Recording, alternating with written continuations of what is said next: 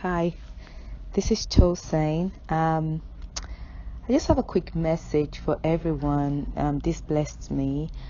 Um, after reading the book of John, chapter 20, from verse 19 to 31, it says that that Sunday evening, the disciples were meeting behind locked doors because they were afraid of the Jewish leaders. Suddenly, Jesus was standing there among them. Peace be with you he said. And he spoke. He showed them the wounds in his hands and his side.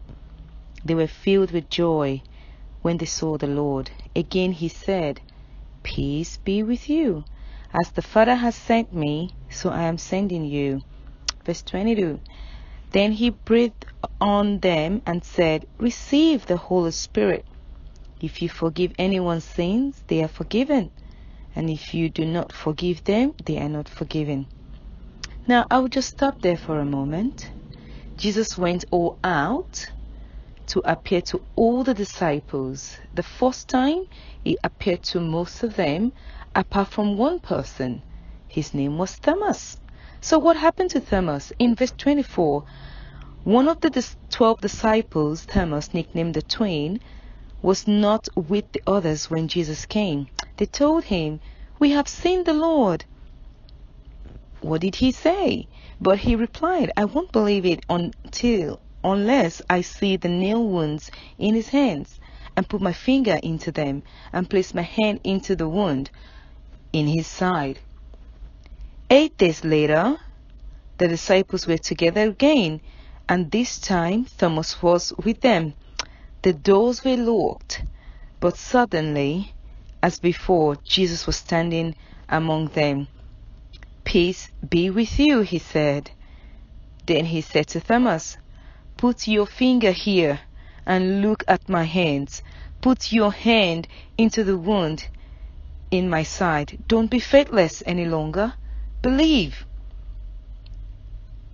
Thomas exclaimed, My Lord and my God. Then Jesus said to him, You believe because you have seen me. Blessed are those who believe without seeing me. So, back to the message. Jesus appeared to the disciple twice, you know, to ensure that they believe that he rose from the dead.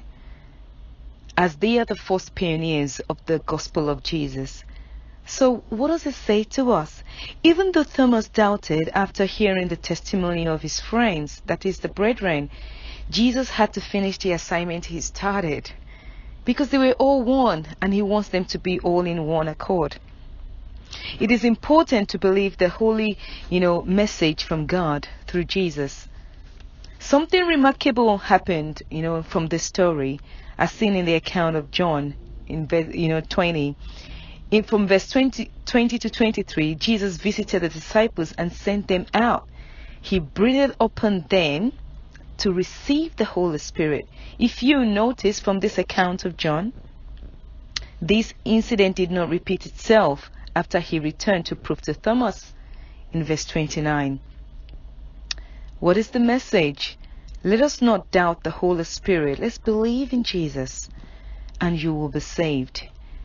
And in fact, just as Jesus' words says, you are blessed because you believe without seeing Jesus. Do you want to be forever blessed? All you need to do is to do what? Just believe in Jesus. He died to set you free from the bondage of sin. God bless you as you believe, as you share this message to everyone, everywhere. Amen. This is Tosin, your friend. Bye.